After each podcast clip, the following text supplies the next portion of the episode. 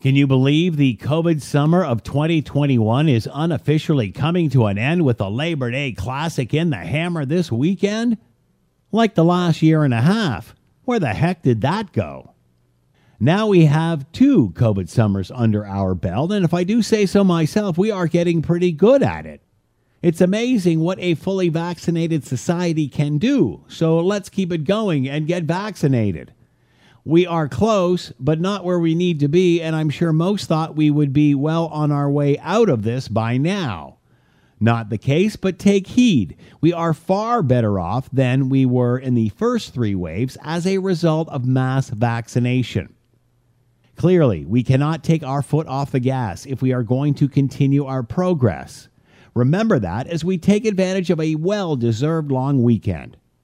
And if we can learn anything about this summer and the last year and a half, there is nothing we can't do when we unite and work together as Canadians.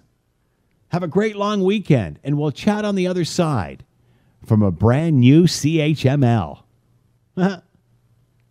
I'm Scott Thompson.